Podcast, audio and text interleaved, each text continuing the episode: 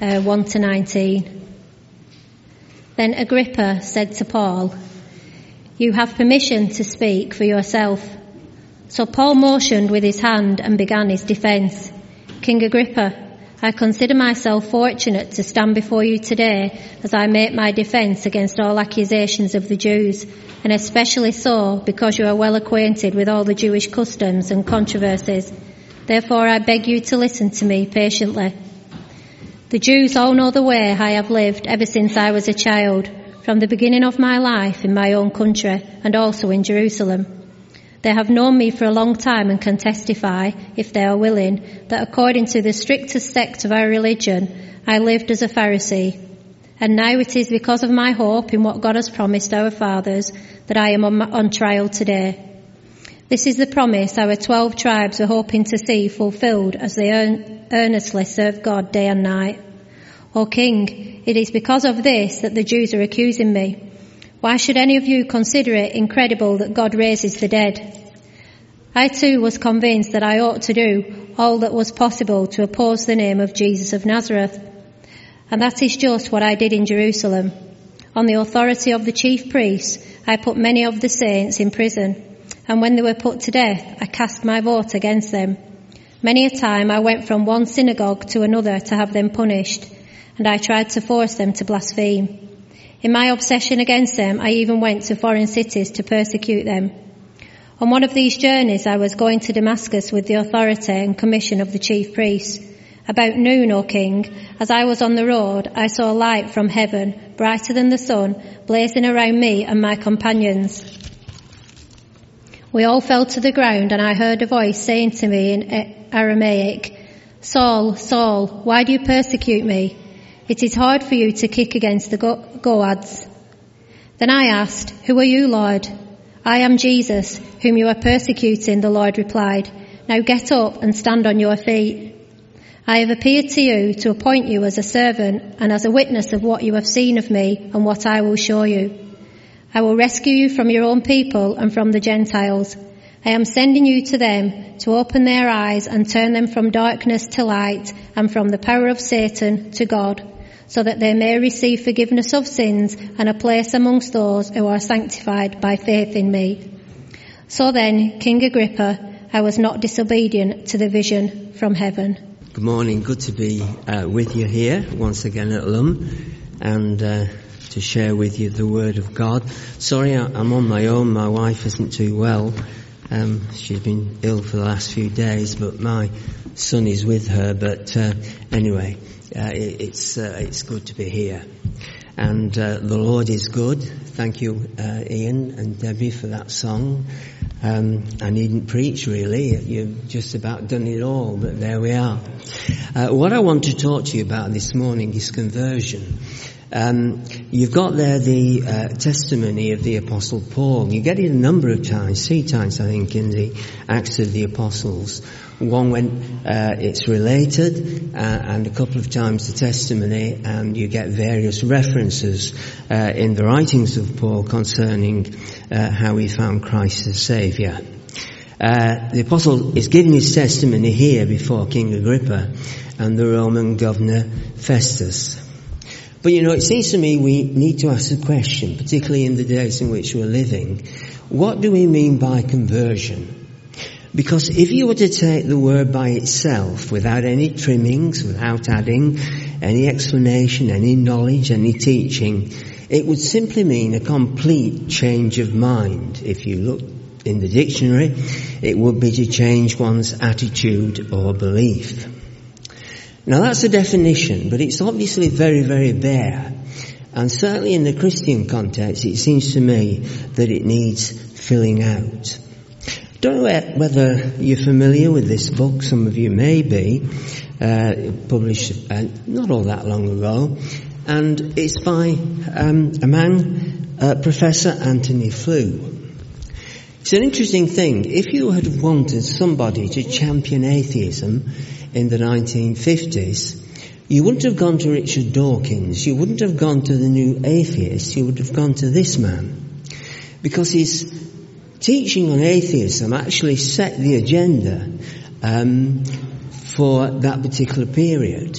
he was a, a professor of um, uh, theology. And then something happened at the turn of the century. He actually was converted from atheism to theism. In other words, from not believing in God to believing in God. And he then wrote this book. There is, he's crossed out the word no, there is a God. And this is the interesting thing. Now, I'm not preaching apologetics this morning because at the end of the day, I'm not all that convinced that it does all that much. It takes you so far and no father. But what's interesting to me is he never actually became a Christian. He said, throughout his uh, professional life, he followed that Socratic principle, follow the evidence wherever it leads. And he came to the conclusion that there is a God after years of uh, propagating atheism. But he never actually became a Christian. By his own admission, he tells you in the end of the book. His father was uh, a Methodist minister. He must have been quite high up in Methodism uh, because he became president of the Methodist Conference. So knew all about the Christian religion, but what he said was this.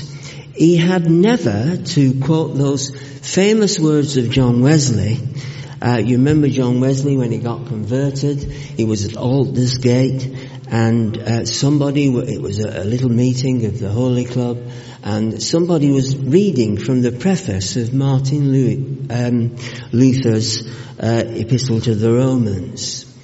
And he said, my heart was strangely warmed. Now Flew will tell you in his book, and he quotes that, he said, I never ever experienced that. I never experienced that salvation. I never experienced that close communion with God. In fact, for years I was an atheist. He changed from that to, to theism. He be, believed in God, but that was as far as it went. I, don't know whether you saw it. It was on the other night. It was inside the Vatican. I, I didn't see the whole of it. I, you know, you flick through the telly, don't you? When you've nothing to do and when you're retired like me, you, you do quite a bit of flicking. Uh, and um, I, I, flicked on. It, it, was the last 20 minutes of this program inside the Vatican, and there was a young man there, very beautiful voice, and he was actually singing within the actual Vatican uh, an, an actual mass that was taking place before the Pope. And the place was crowded with cardinals and, uh, and a congregation and all the rest of it. Later on, the, the interviewer said to him, and I thought it was a very strange thing to say, do you believe in God? And he said, I don't really understand what you mean by that question. He said, well, well, do you believe in God? He, he said, I don't really understand the question. He said, all I know is that when I'm singing, and he was singing this liturgy, uh, taking part in this mass in all his robes, all his vestments. Uh, when, when I sing the liturgy, somehow I feel a sense of the transcendence. So you begin to ask yourself the question, well, there seems to be an awful lot of confusion when it comes to God and when it comes to religion and certainly when it comes to this business of Christianity. He was converted. There's no doubt about that.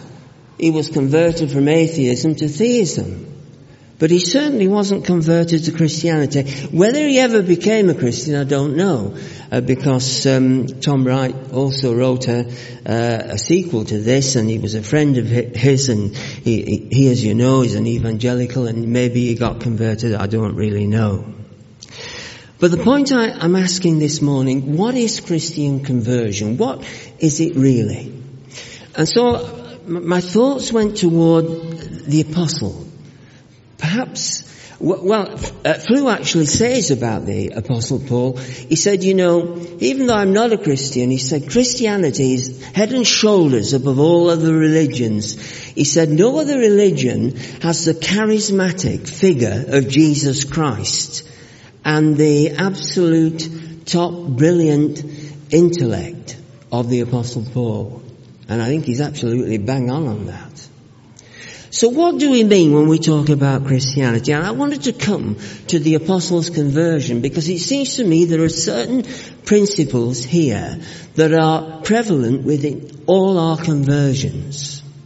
You see, if you were to give your testimony this morning, say each one of us were to come up here in turn and were to give our testimonies, all our testimonies of how we found Christ would be very, very different. No two would be alike. And yet these are the details of conversion. These are the details of how we came to know the Saviour. You see, whereas the details of conversion may differ, the actual broad principles, the essential elements in a true Christian experience of conversion, it seems to me are always the same.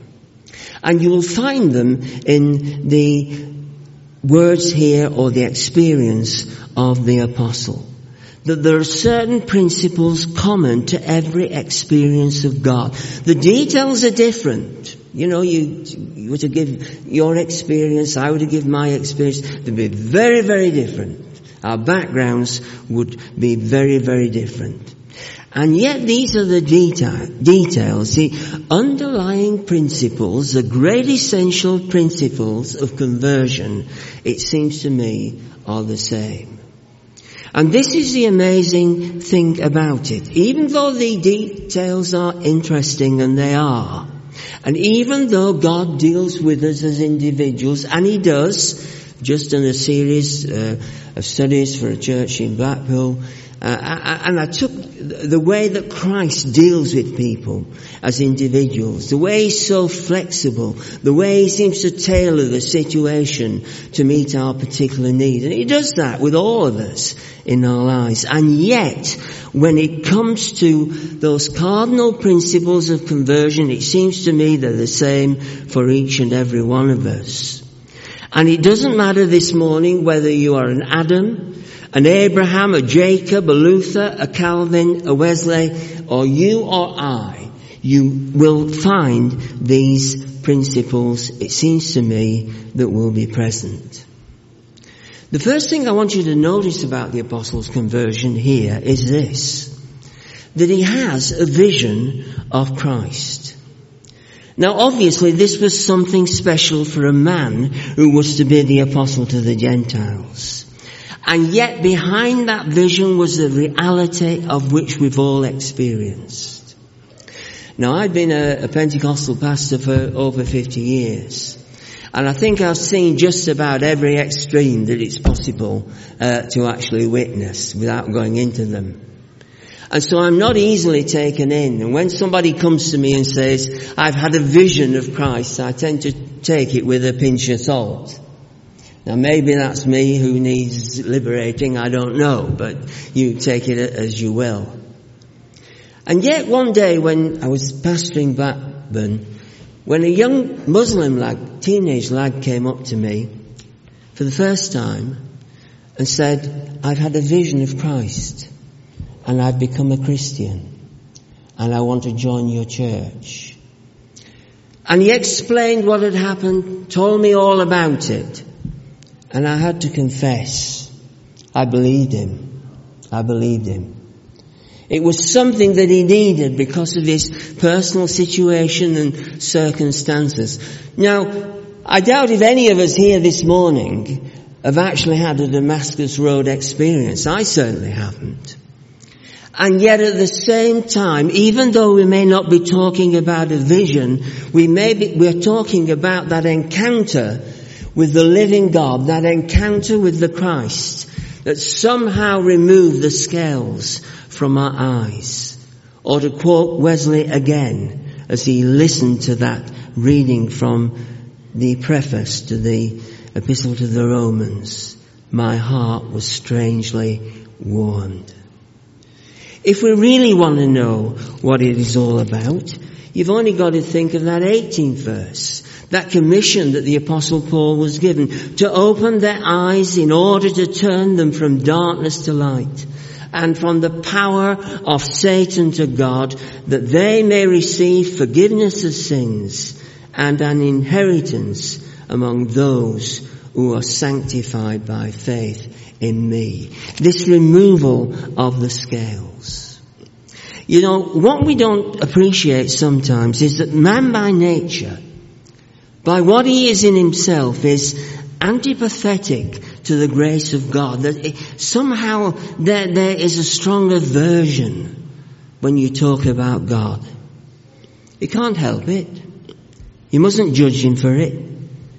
It's part and parcel of his nature. We were born like that.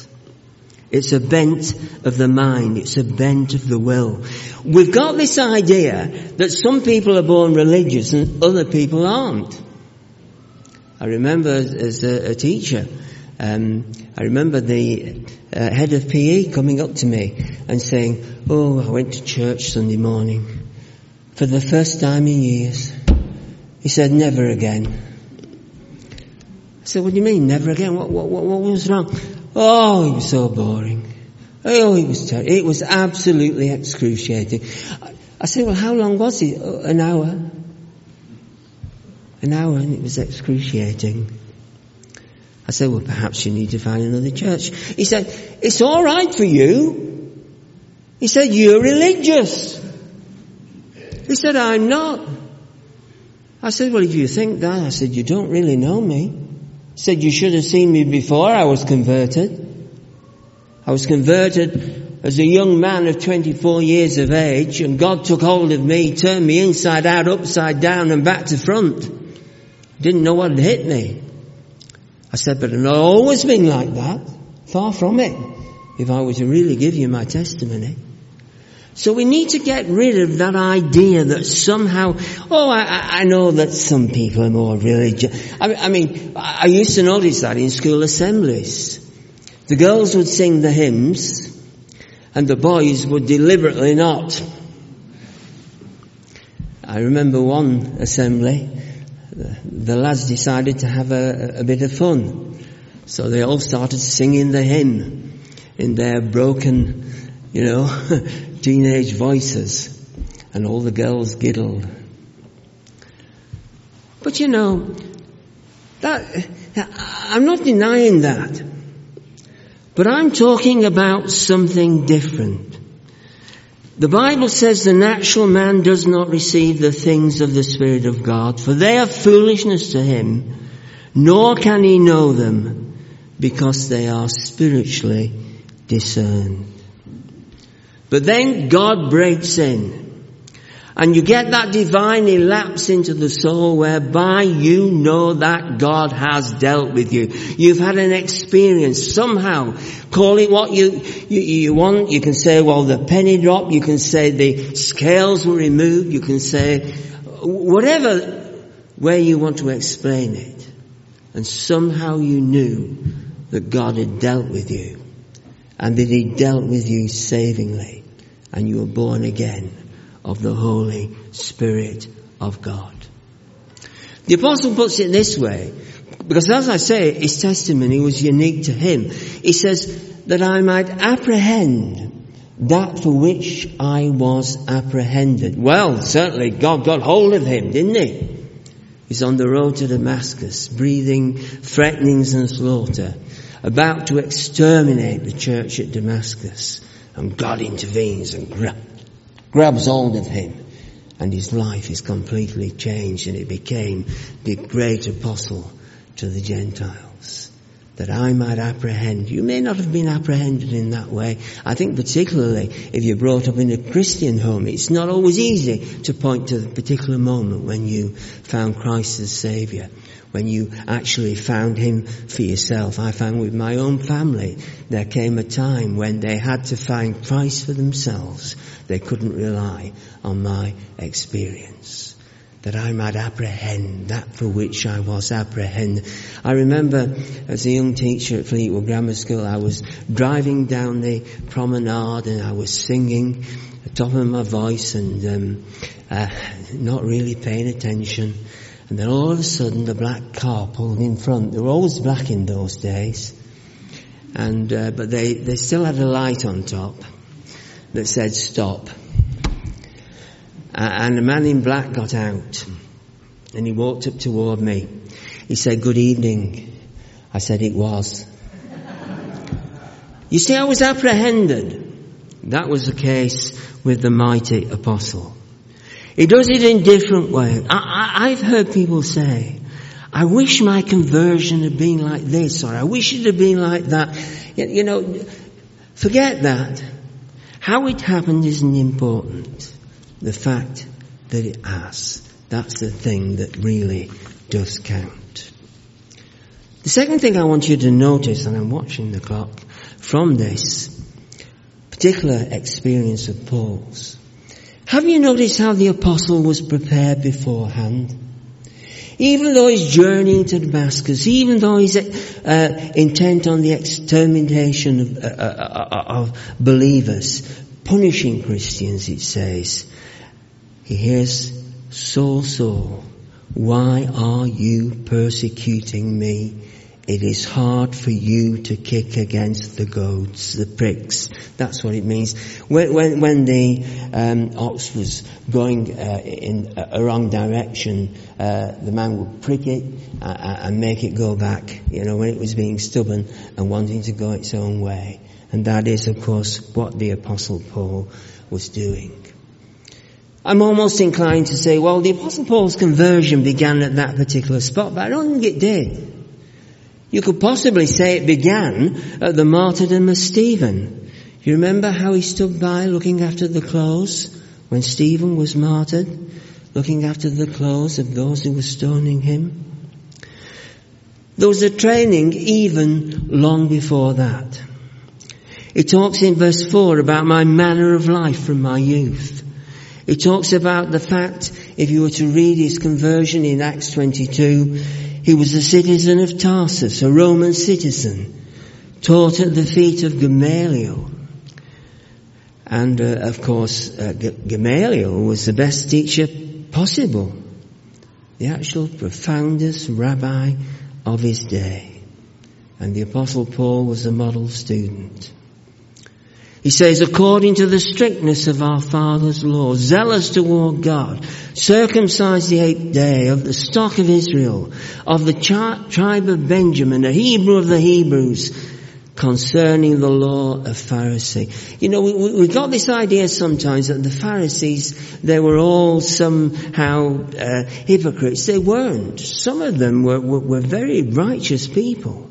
They were some of the most moral that Israel had ever known and produced. It comes from a root word actually meaning purity. Versed in the Old Testament law, knowing the Word of God. So the process of conversion, it seems to me, began from his early days. But then that conviction, it must have been conviction, when, when, he stood by and saw Stephen martyred, that must have actually stayed with him. And even though he may not have admitted it, it must have stayed with him uh, day by day. Stephen, I don't know if you ever thought about it, removed in the very prime of his usefulness. Have you ever asked why? There can only be one answer, and that is Saul of Tarsus, the conversion of this man blaspheming, exceedingly mad, in my obsession against them, putting many of the saints in prison.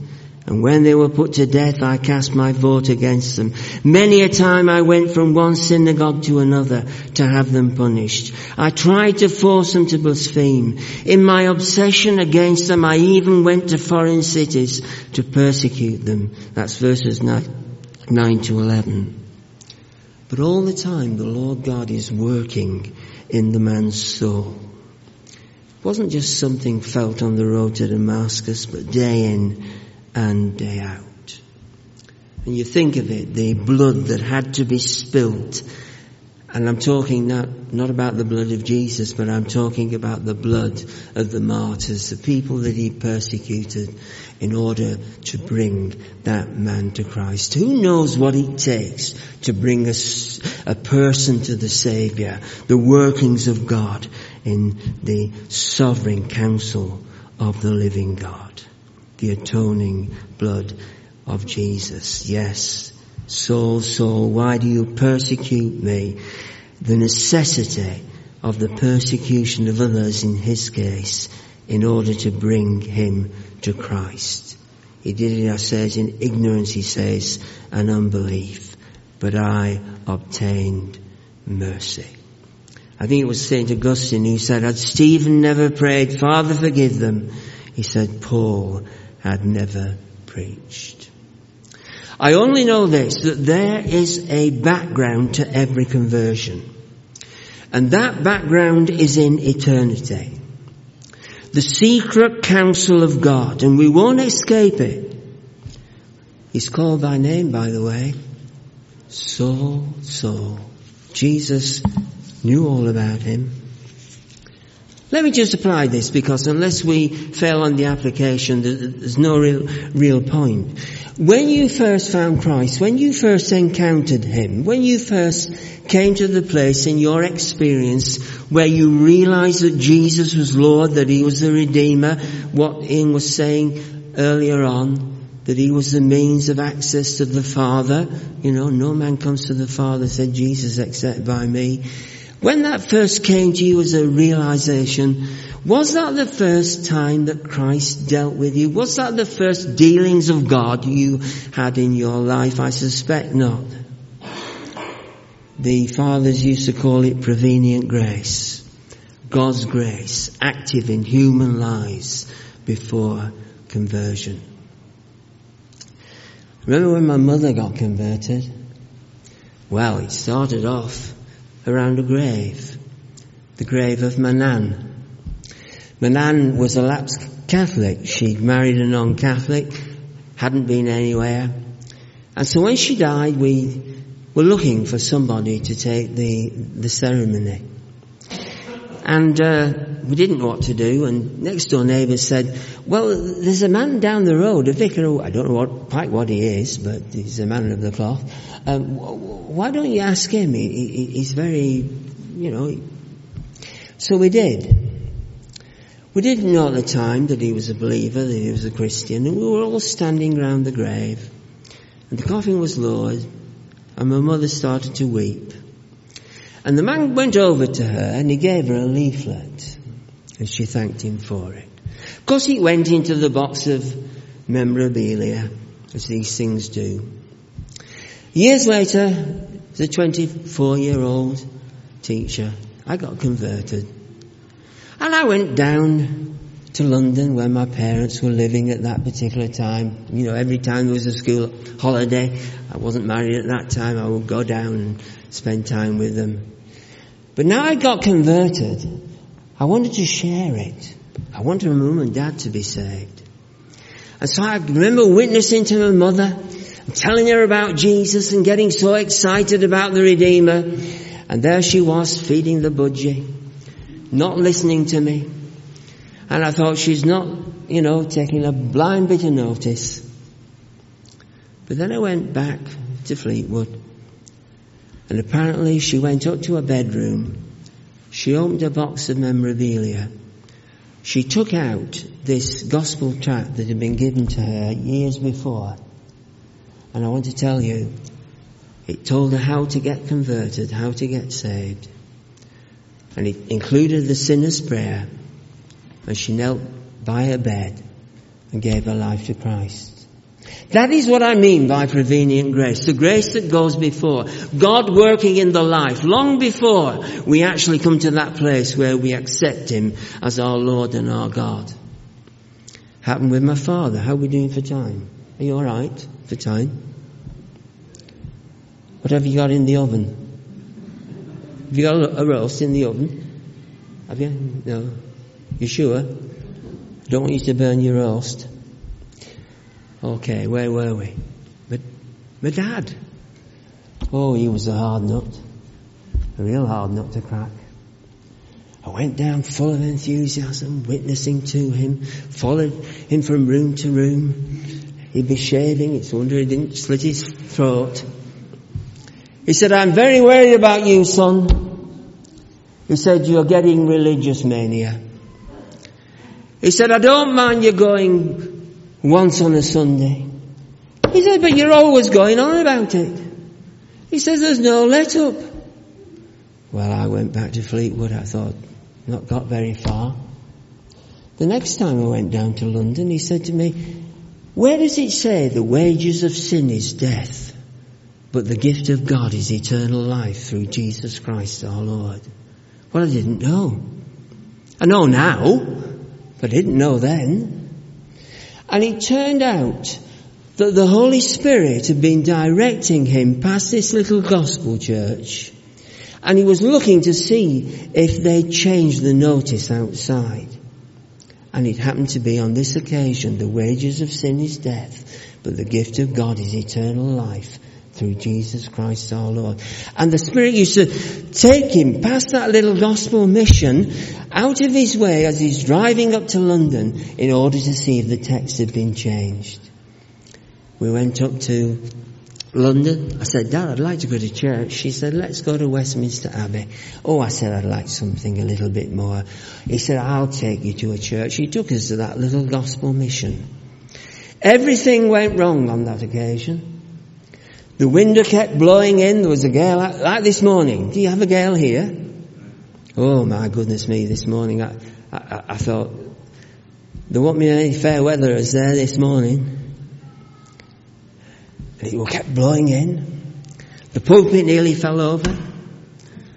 The preacher was just about as bored, a bit, a bit like this morning, you know, putting everybody to sleep. And there was a man sitting behind me, Dad, young lad, and he full of a cold.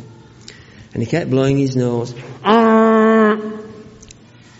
Oh my word, like the trumpet voluntary. And I thought, oh, my dad's not going to, he's not going to appreciate this. Then at the end of the service he said to me, wasn't that wonderful? You never know, do you? Have you ever taken somebody to church and wish you hadn't? Because everything went wrong that morning. You know, it was a terrible thing. And then, then on the morning when everything goes right, you've nobody with you. Ever been there? The following week, he said, let's go to Windsor Castle. We went to Windsor Castle. And there was a man there a billboard, prepare to meet thy God.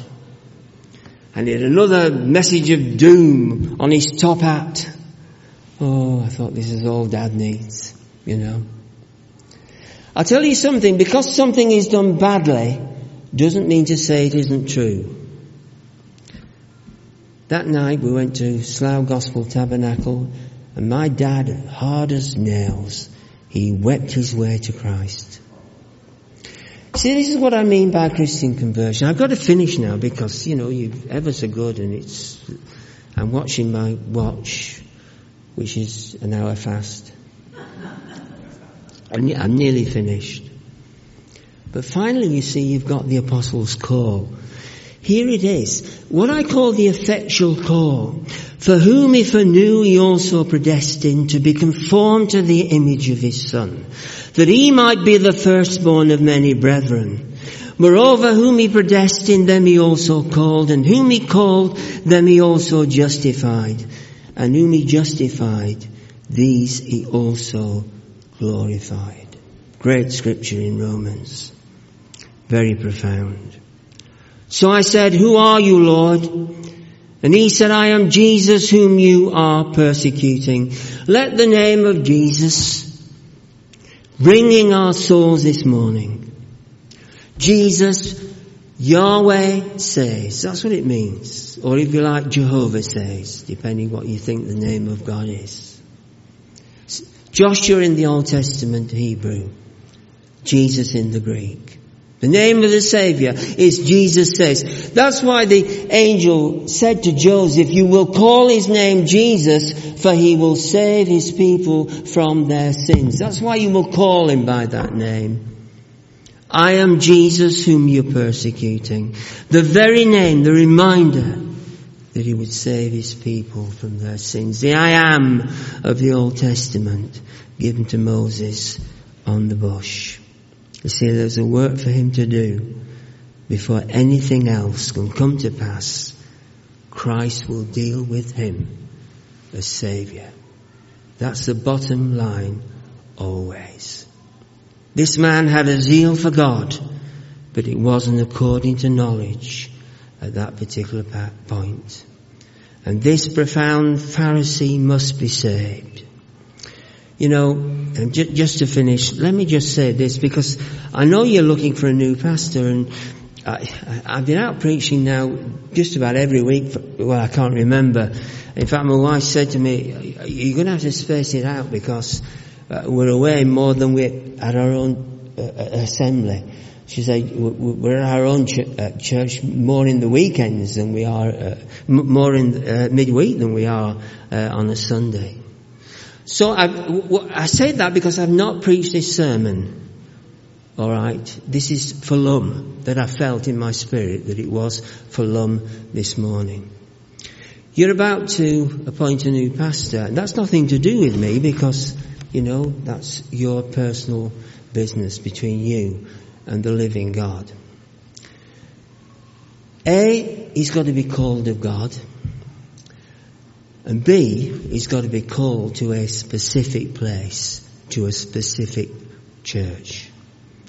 Now you're saying to me, well, surely every pastor's called of God. I remember years ago, I, I was at, a, a, minister's meeting. It was a regional meeting, uh, and the students were up from the Bible college, and I, we were having dinner together. And I said to this young man sitting next to me, I said, "What are you doing next year?" He said, "I think I'll give pastoring a whirl." Have you ever felt you should have said something and didn't? Or perhaps you felt you said something and shouldn't, I don't know. And I thought, oh my, won't be long before you're whirled out the front door. Knowing the call of God. But not only knowing the call of God, this mighty apostle was also called to the Jews and also to the Gentiles. He knew specifically what he was called to do and where he was called to do it. I'll leave that with you. If you think I'm interfering or it's nothing to do with me, which it isn't really, you know, you leave it, put it to one side. But now the mighty apostle Paul of God is able to say, Therefore, King Agrippa, I was not disobedient to the heavenly vision. So over to you, Julie. Amen.